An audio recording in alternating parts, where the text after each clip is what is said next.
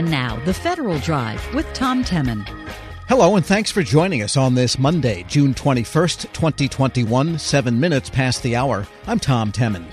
Our producers are Eric White and Peter Musurlian, our digital editors, Amelia Brust and David Thornton.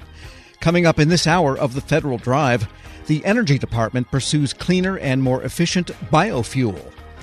Plus, a procurement strategy known as category management might be stifling small business contractors.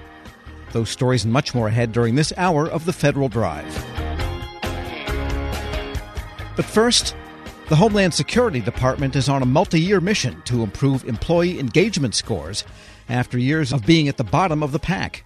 DHS improved overall engagement scores by four points on that 2020 Federal Employee Viewpoint Survey. Leaders and supervisors each improved their scores by five points. For how they did that, Federal News Network's Nicole Ogrysko spoke with DHS Chief Human Capital Officer Angie Bailey. I was not surprised. Actually, I really thought it was a really good indication of where some of our pulse surveys had let us know that we were headed. So having the actual scores didn't actually surprise us.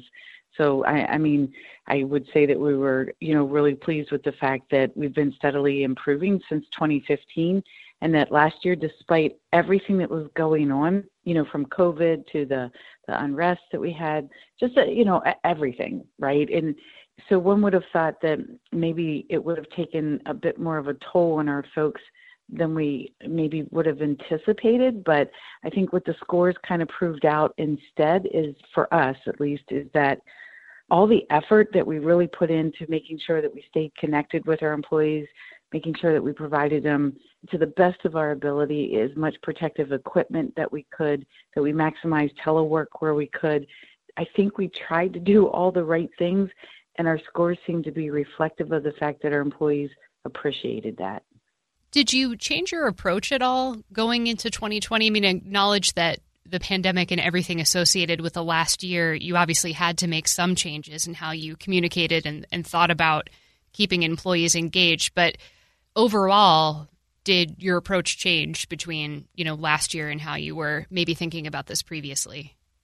Yeah, I think that probably the biggest change was how connected we got to the employees in a very personal way. So up until like 2020, just as an example, I would have never, as the Chico, written to you know all 250,000 employees. I would have, you know, used through the chain of command, gone to the component leadership, and then it would have gone down through their chains of command.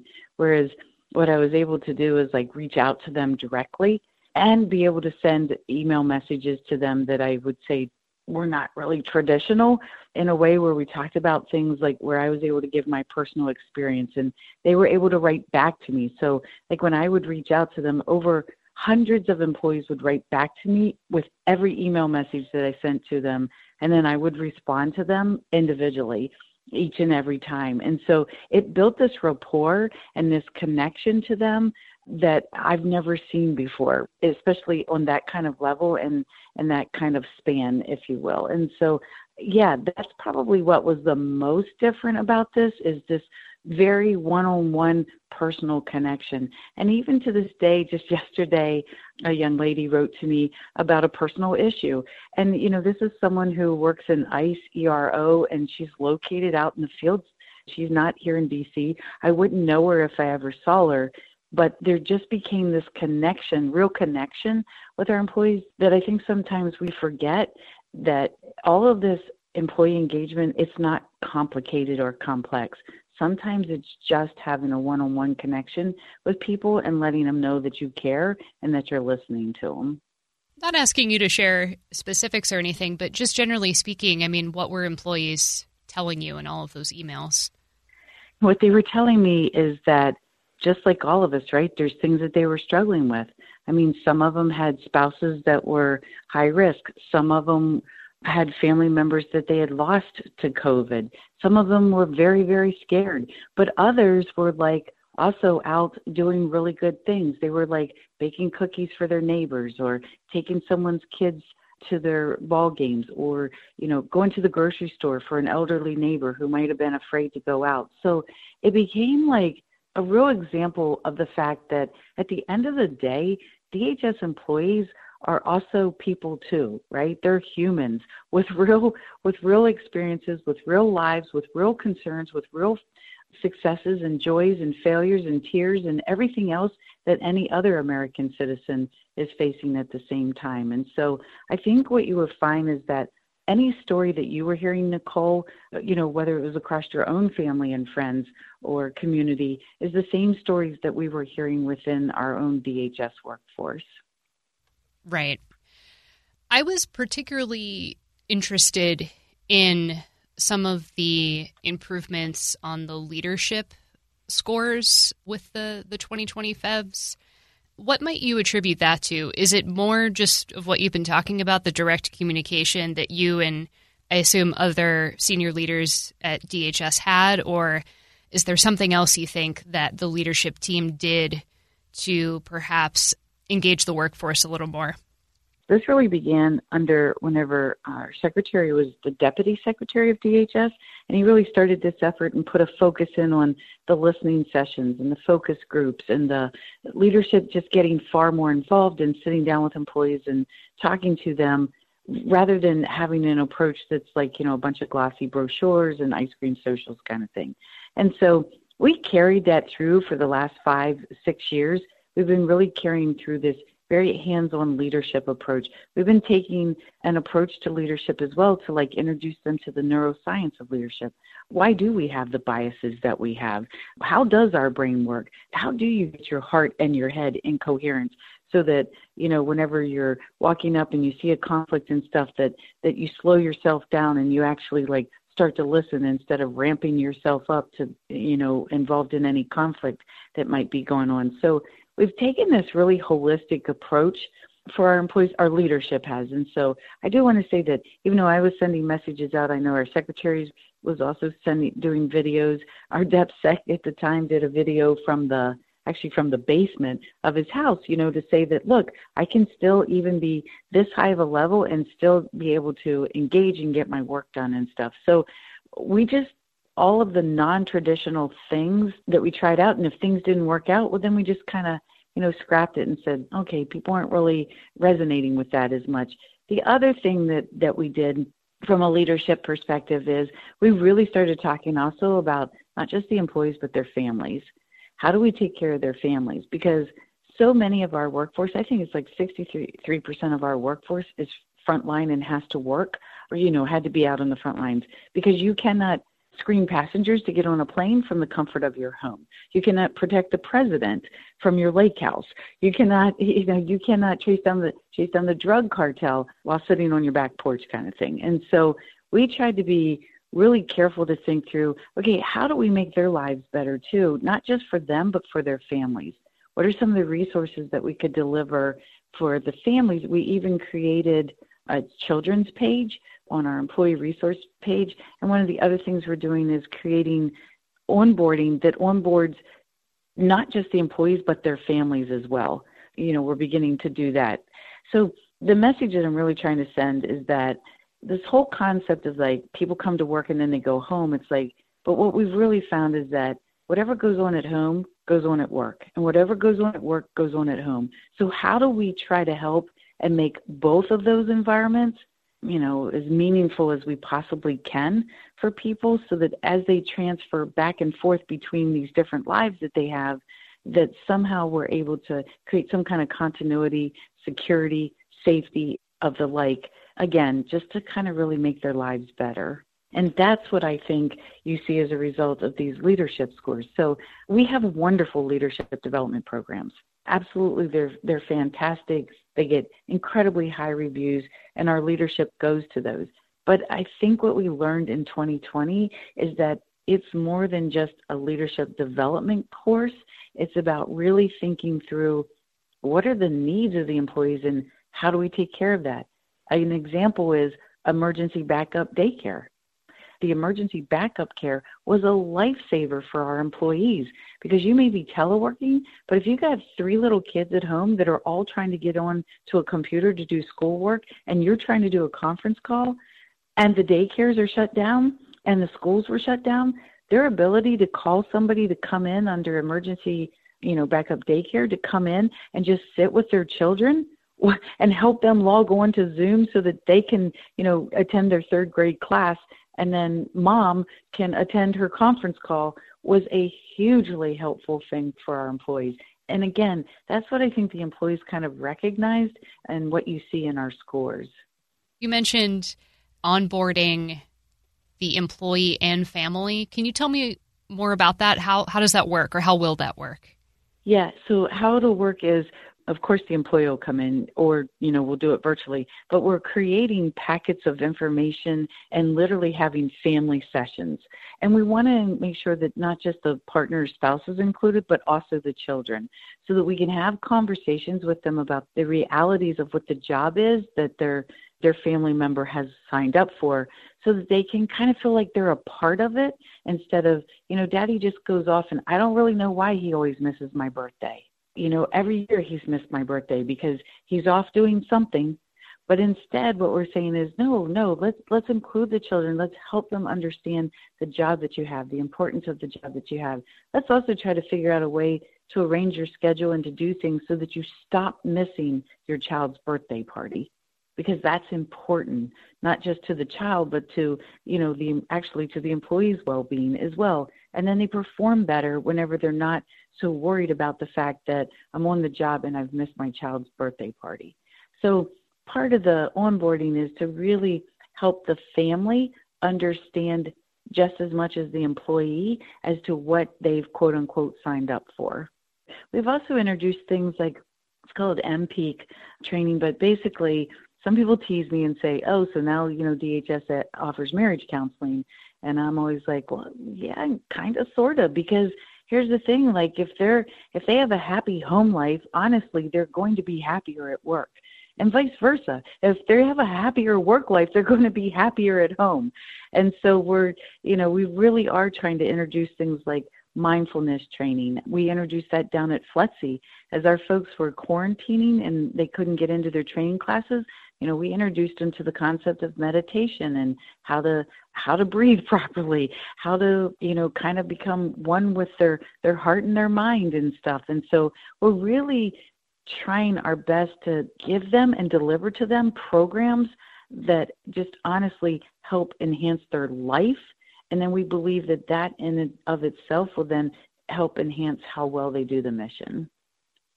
I probably have to ask you about the telework component of this last mm-hmm. year's survey.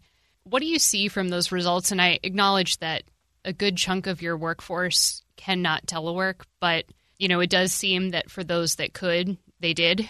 What do you see from those results and where do you think those results might take you in the next year or so here? Our results are pretty typical, honestly, of what I think you'll see across the nation, whether it was private or public.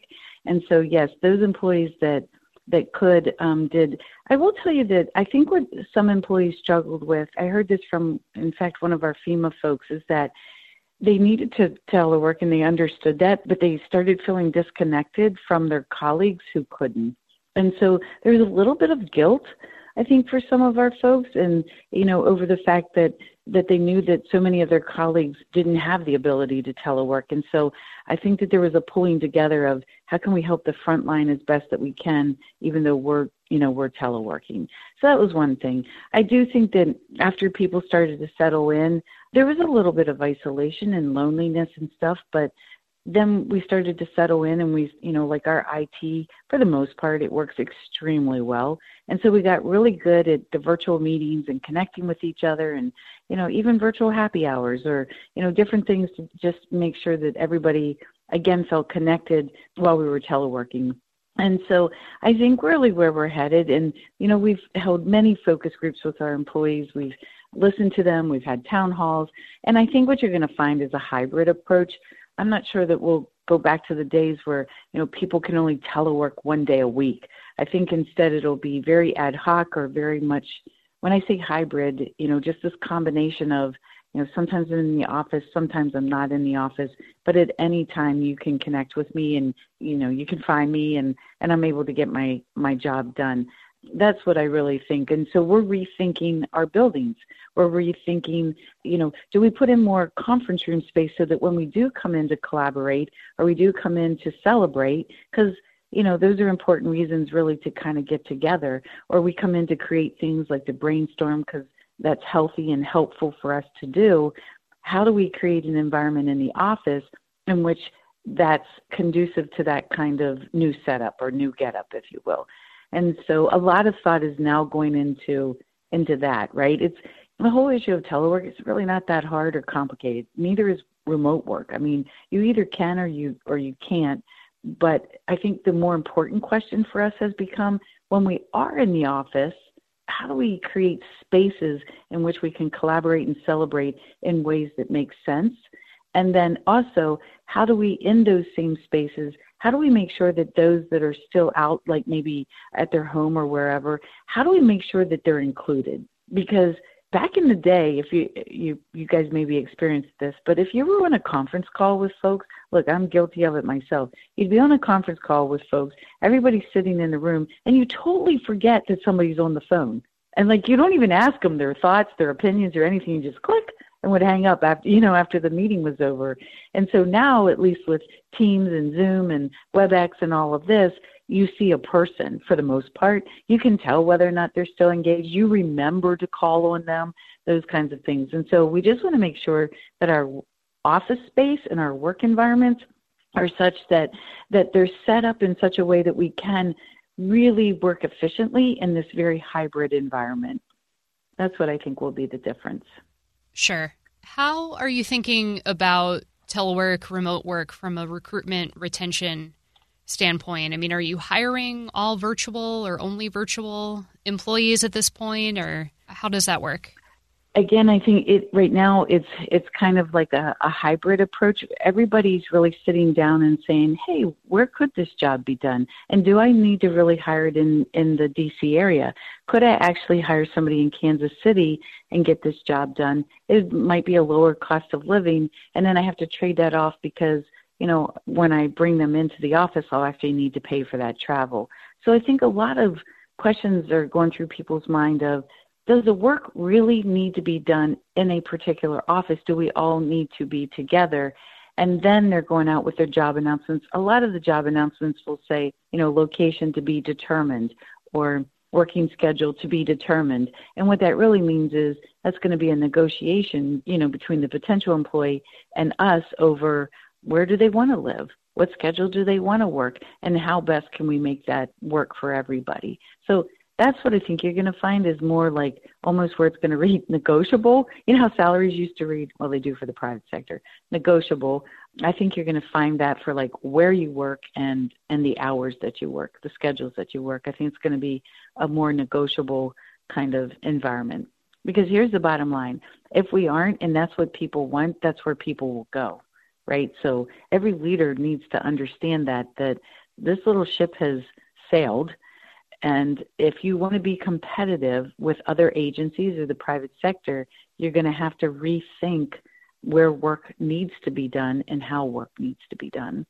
As far as the Federal Employee Viewpoint Survey, the results, and all of that, or just in general, your plans to engage the workforce. What's next? Is it more of the same, given that we're still kind of in this environment where people are working remotely, or how are you thinking about all of that?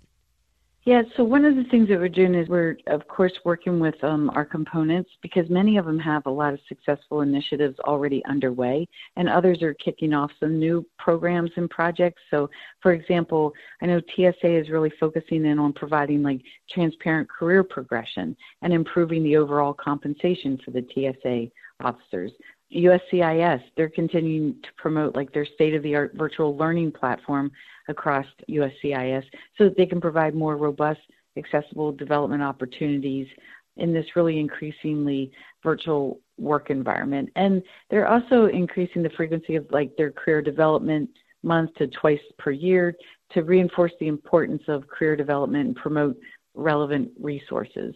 And then Coast Guard, they're another one. Coast Guard is implementing a diversity and inclusion education and awareness program. And it's really going to consist of like over a hundred of the Coast Guard diversity and inclusion change agents. And those will be like military, civilian, and auxiliary. And they're going to embed those inclusive behaviors like fairness, openness, communication, empowerment, support, all of those things that, that we talk about. They want to figure out a way to really infuse that throughout all of Coast Guard. And then FEMA is developing an employee engagement toolkit for their managers and supervisors. Those are just a few examples of some of the things that we've got underway. The one thing that we've really learned is that each component is different. Their missions are different, how they operate is different. And so while we we provide things overarching from a department wide standpoint, I always want to just really be really cognizant of the fact that these components they have their own culture, right? They have their own things that they want to work on. And even within a component are components. And so, you know, a lot of this stuff is really at the local level. And I would say, again, also from a department level, one of the things I'm extremely focused in on doing is, you know, I talked about the whole person concept, but I'm working really hard to draw the thread through everything that we're doing for employee engagement and looking at it instead of how are we delivering things from through our employee and family readiness efforts? And then how does that translate and transfer and incorporate into what we're doing for inclusive diversity? And how does that incorporate into what we're doing with leadership development? And then how does that, you know, incorporate into how, what we're doing for employee engagement? So we spend a, a tremendous amount of time talking about how we draw the thread through all of those things instead of seeing everything in a stovepipe kind of setup because – I will say this you're not going to feel inclusive or included in an environment if your childcare needs aren't taken care of. Our leadership and in order for them to be as effective as they possibly can, they need to understand some of the neuroscience that goes into why people think the way they do, right? Or how do you determine what somebody's needs are? How do you meet somebody where their needs are today? And how do you do it in a way that's somewhat consistent, but yet isn't so consistent that it's draconian and everybody has to march to the same thing when not everybody's needs are the same. You know, it's getting that balance right of making sure that we have oversight, making sure that we hold people accountable, but yet giving them enough flexibility to meet people where they are, I think is going to be like some of our biggest efforts this next year. Again, our secretary, Mr. Mayorkas, he is in, very much engaged in this. I have the opportunity to talk to him several times about all of these different efforts, and it's been tremendous over my last six years here at DHS. The amount of support that I've had from leadership because leadership does matter. And sometimes we forget that. And I don't think that our programs and what we've been able to do as an agency would not be possible without our leadership, that we've consistently had good leadership really for these last, at least the last six years that, that I've been here. And I think that that's, that's just a really hugely important element of our overall success. Angie Bailey, DHS Chief Human Capital Officer, speaking with Federal News Network's Nicole Ogrysko. There's more to the interview. Find it in its entirety at federalnewsnetwork.com slash Federal Drive. Still to come, a procurement strategy known as category management might be stifling small business. This is the Federal Drive with Tom Temin here on Federal News Radio, part of the Federal News Network. Welcome to the Lessons in Leadership podcast. I'm your host, Shane Canfield, CEO of WEPA. I'm thrilled today to be joined by Rick Wade, Senior Vice President of Strategic Alliances and Outreach at the U.S. Chamber of Commerce. Previously, Rick was a Senior Advisor and Deputy Chief of Staff to Secretary of Commerce Gary Locke. He worked closely with the Obama administration, and he also worked with Commerce's Economic Development Administration to foster regional economic development in distressed areas and with the Minority Business Development Agency to create jobs through the growth of minority owned businesses. He received a BS from the University of South Carolina and an MPA from Harvard University. Rick, welcome and thanks so much for joining me. And thank you so much for having me. Look forward to the conversation. Rick, in today's environment, leaders have had to adapt and find new ways to lead with transparency and empathy. But can you tell us a bit about how you've adapted your leadership style. You know, this past year has, clearly uh, presented some unique challenges that uh, certainly me uh, or I, as a leader, uh, have had to adapt. Uh, you think about a pandemic, for example, that has uh, placed us in probably one of the most challenging circumstances is sort of lead in a virtual world now. I've not been in my office for nearly a year. And, and the idea that we don't have the human interaction, uh, which I think is very important when you think about the I- empathy that is a, a, very important value of leadership. So trying to lead from a virtual uh, environment, Shane, and be empathetic and be sensitive to the needs of others has presented a terribly difficult challenge. One of the other defining uh, moments, I think, in our time uh, that has dictated uh, a change in leadership, if you will, uh, was the murder of George Floyd. I think it created a whole different consciousness uh, in America and certainly within me about the importance of being empathetic in, in, in the way I lead, to be inclusive, to be to, to lead in a way uh, in which you're very sensitive to the impact of your decisions uh, on those on others uh, across our community. So it certainly has been a challenging year uh, to adapt, uh, but I'm happy to say that uh, I'm still here and we're moving forward. Perfect. Throughout your career, what have been some pivotal moments or lessons learned that have shaped the leader that you are today? you know, there have been so many moments, Shane. I, you know, I grew up in rural South Carolina. Uh, quite honestly, at a time when I, I mean, I saw what legal segregation was. I mean, I, I wasn't able to go to an integrated school until middle school, being bused across town. And I remember, as strangely as it may sound, uh, in 1979, I wanted to run for vice president of my student body at Lancaster High School, a little school. And I had to run on the ballot as vice president black literally. And there was another candidate who ran as vice president white. And the irony of that story uh, is that the following year, I ran for president and I won overwhelmingly. That was a lesson for me in leadership. And, and the lesson there was, you know, perseverance, uh, have the tenacity, uh, have a vision, and overcoming barriers. And and I didn't let the idea uh, that the construct that I had to run as vice president uh, uh, uh, deter me from reaching my bigger dream, which was to represent students. So I know that's a, that that perhaps may be a small example of leadership, but it really did define how I view myself, the vision that I have, uh, my willingness to to fight for change, and that was that was the beginning. I think that set the foundation of how I lead. And there've been so many other moments. Uh, one of the most defining moments for me personally was uh, the, the, the, the massacre at Mother Emanuel Church in Charleston, South Carolina. A very close friend of mine, Senator Reverend Clementa Pinckney, who lost his life, and and it, it conjured up again these issues of how deep the divide in terms of race in America is, and but it also inspired me to lead even more and to lead harder and to lead with diligence and vigilance uh, to help close that divide.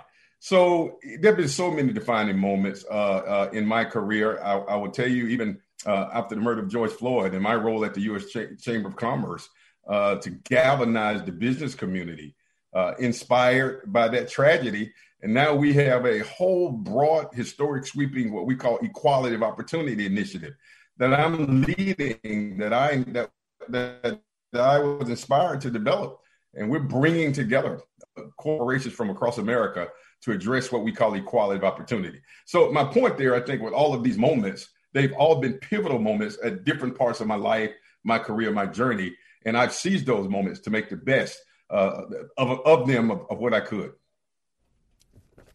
It's fantastic. It's a great, great answer. Many stories. Thank you very much for sharing that. Um, who is the most impactful leader in your life, and what quality did you admire about them? You know, I, again, I, I can't say that I had, I had just one, but I would tell you the one person who uh, who had whose historical leadership has inspired me the most, and that is the leadership of Dr. Martin Luther King Jr. And there's so many attributes there that are consistent with my values. But the one the one part of his leadership was vision. And I I mean the idea that you can have a dream which we often define and think of his big I have a dream speech. But I think that's a really important attribute of leadership, Shane, that you can sort of see beyond the challenges of today and see a better future for people and for yourself. So the, the idea that leaders have vision uh, despite the challenges, is seeing a forest despite the trees, it's seeing an opportunity despite the barriers. And that that attribute, I think, is one that that I embody. I mean, I, I am very optimistic, uh, despite the challenges, despite the circumstances. So the whole notion of vision uh, was a very important attribute that I I learned and that I've tried to emulate from the leadership of Dr. King. Wow, fantastic. And as someone who's got an extensive background of federal service uh, and out of federal service, what advice would you give to feds looking to develop leadership skills? And, and you can talk about mid career, senior career, early career. Um, what comes to mind there? Yeah, listen, I mean, you're aware that I had the, the, the fortunate opportunity. We didn't have a Secretary of Commerce when uh, President Obama, uh, of course, I served as one of his senior advisors, was inaugurated. And the president asked me to go to the Department of Commerce to hold the fort down. And that was one of the most exciting experiences in my entire career. Not just for the title and, and, and the wonderful experiences, but I understood the value of federal employees. And, and folks forget sometimes, Shane, that we political appointees, we come and go. But the folks who, who are grinding every day, who are at their desk no matter rain, sleet, or snow, uh, who bring innovations, but yet don't don't get the credit for it because the political appointees get all the credit. I think I learned something about the humility of, of being a leader, uh, and and and and I, I I built so many friends who were federal employees, not just at the manager level, but the frontline workers, the administrative assistants, and I was very deliberate. I mean, one of the things that I was most proud of, strangely enough, I was that guy, even though I was senior advisor to the Secretary of Commerce, and I, I, my office was on the floor, at the top floor. We call it the blue carpet, Shane. But I made a deliberate point to go eat in the cafeteria every day, as many days as I could, just to sit down and talk with employees. And I grew from that. And and and there were so many times where I took their ideas back to the blue carpet and said, and I told the Secretary Locke, you got to go down and sit down and talk with regular, common, everyday folks. They're in the cafeteria, not in the dining room on the blue carpet. And so he started doing that. So the, the point is, I think for me, the advice that I would give is to continue to do the hard work. I do think that we should do a better job in government in providing the kind of admiration for those workers as we do the high level appointees. And, and that may be something that, uh, that I'm looking to work on myself uh, to help continue to advocate for our federal employees. Uh, they, they, those are the hard workers. That's where the work gets done. And, um, and, and, and so I think that's a lesson for me. If there was some advice and counsel I could give, is to continue to do your work, but, but we have to do our work as leaders of these agencies to create ladders uh, of success and, and, and reward and admiration for the hard work that they do. Rick, thank you very much. You've inspired me. These are tremendous insights and stories. Uh, I love every single one of them. You've got a fascinating journey in leadership yourself.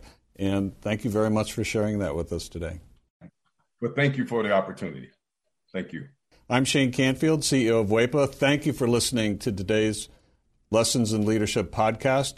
And until we see you next time, take good care. As fall fills up with activities and obligations, even a small time saver can feel like a big help. Grammarly is an all in one writing tool that makes clear, concise communication easier than ever, so you can finish your work earlier and head off to family dinners, social events, and fall weddings. Grammarly is free to download and works where you do, so every project gets finished quicker.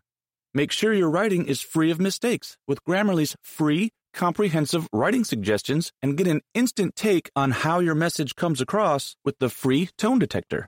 Let Grammarly Premium's sentence clarity rewrites help you find the perfect words on the first try. You'll be confident writing client emails, deadline driven reports, and presentations without staying late at the office. Get more time back in your day by writing with Grammarly. Go to grammarly.com slash podcasts to sign up for a free account. Then get 20% off when you're ready to upgrade to Grammarly Premium. That's grammarly.com slash podcasts. Grab a 30-day free trial of Live by Live Plus, and you'll get unlimited skips, commercial-free music, and all of the podcasts and live streaming events you can handle. Visit livexlive.com slash podcast one to learn more and start your free trial.